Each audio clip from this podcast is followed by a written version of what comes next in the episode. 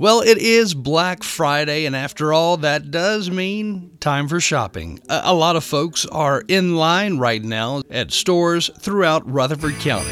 Don't miss the French's Shoes and Boots Black Friday weekend sale. Incredible doorbusters and once a year pricing all weekend long. Local stores like French's Shoes and Boots in Murfreesboro on South Church Street. Shoes are on sale starting at just $39.99. Cutting prices for Black Friday today. WGNS's Dalton Barrett has more. Why don't you come on down and see us at French's Shoes and Boots, your holiday shopping headquarters. You can find leather work boots or any style of work boot, corral boots, kids' boots. Hey Dudes for men, women, and kids are also back in stock and they are going fast over here at French's. Don't miss out on the hottest gifts of the season. Hurry over to French's Shoes and Boots for the most wonderful deals of the year. Again, that was from French's Shoes and Boots in Murfreesboro on South Church. CBS News correspondent Bradley Blackburn has more on today's shopping extravaganza. Many stores like Target, Macy's, and Walmart were closed on Thanksgiving, so today they'll offer deep discounts. The deals will be steeper than ever before. Now that pandemic related supply chain issues have been resolved, retailers have more merchandise than space in their warehouses. They're going to lower prices on everything to make room and space for the things that they need to bring in for spring. While the stores may be packed and the discounts abundant today, many shoppers say they'll be spending less this holiday season. That's because due to inflation, nearly everything costs more. Black Friday has been on my bucket list. This is the day shoppers and retailers have been waiting for. Forever. The National Retail Federation says a record 166 million people will shop this weekend, with today being the most popular day, followed by Cyber Monday. I usually like the the old tradition holiday, just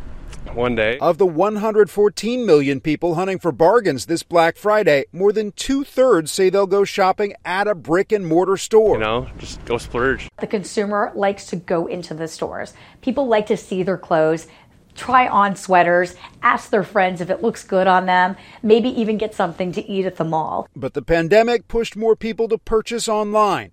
I'd rather do online.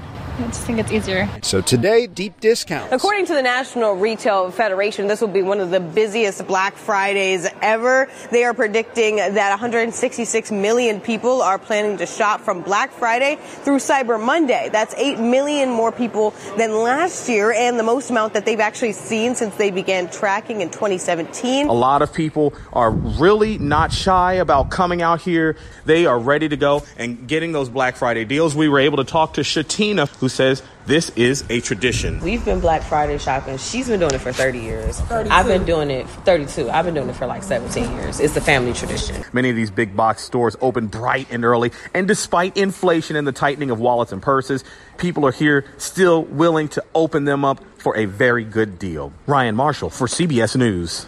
Another CBS News correspondent, Elise Preston, reported this about today, Black Friday. Small tips will go a long way for saving big this weekend. What is the best way of attacking getting all those deals this Black Friday weekend? You can create a wish list what that allows you to do is kind of organize your thoughts, organize what you're going to get for folks, limit the additional spending that might be more impulse based. Now, we don't see shoppers at the door, but I can assure you they are in the store. Last year's holiday sales totaled $889 billion, shattering previous records. The question this weekend will new records be set? Where are people going to find the best deals? The hottest product categories are going to be electronics like TVs, speakers, headphones small kitchen appliances. So that's your air fryers, that's stand mixers. And finally, we think that there will be some great deals on board games and toys this holiday season. The National Retail Federation predicts more than 166 million people will make purchases this weekend, with 114 million planning to shop today online and in stores even if the prices might be higher. The NRF predicts there will be 8 million more shoppers this year than last. For nearly 60% of shoppers, the deals are too good to pass up. Others say it's for tradition or a way to enjoy their time off. What are some of the items that folks are out looking for today? iPhone 14 Pro Max. That's what I came here for.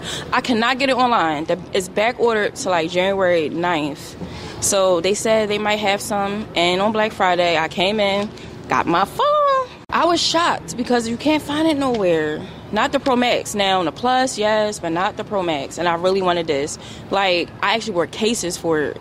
And as heard in other newscasts, Black Friday being upon us, of course, meaning everybody's in line and everybody's out shopping. Will stores have enough supply for the demand today? We've had supply chain issues, we've had inflation this year. All of these are creating opportunities for retailers to make sure that they have their sales covered. And some people say they're not going to shop as much or they're going to spend a lot less this year. It could be this year's Scrooge. Nervous shoppers are saying they'll buy less or switch to cheaper brands this holiday season, thanks to high prices and layoff worries. Instead of buying multiple gifts, I'm just limited to one gift per person. Some folks aren't even getting gifts. Everybody, including us, I think, are more broke for sure, so maybe a little less this Christmas. That was Jim Krasula reporting.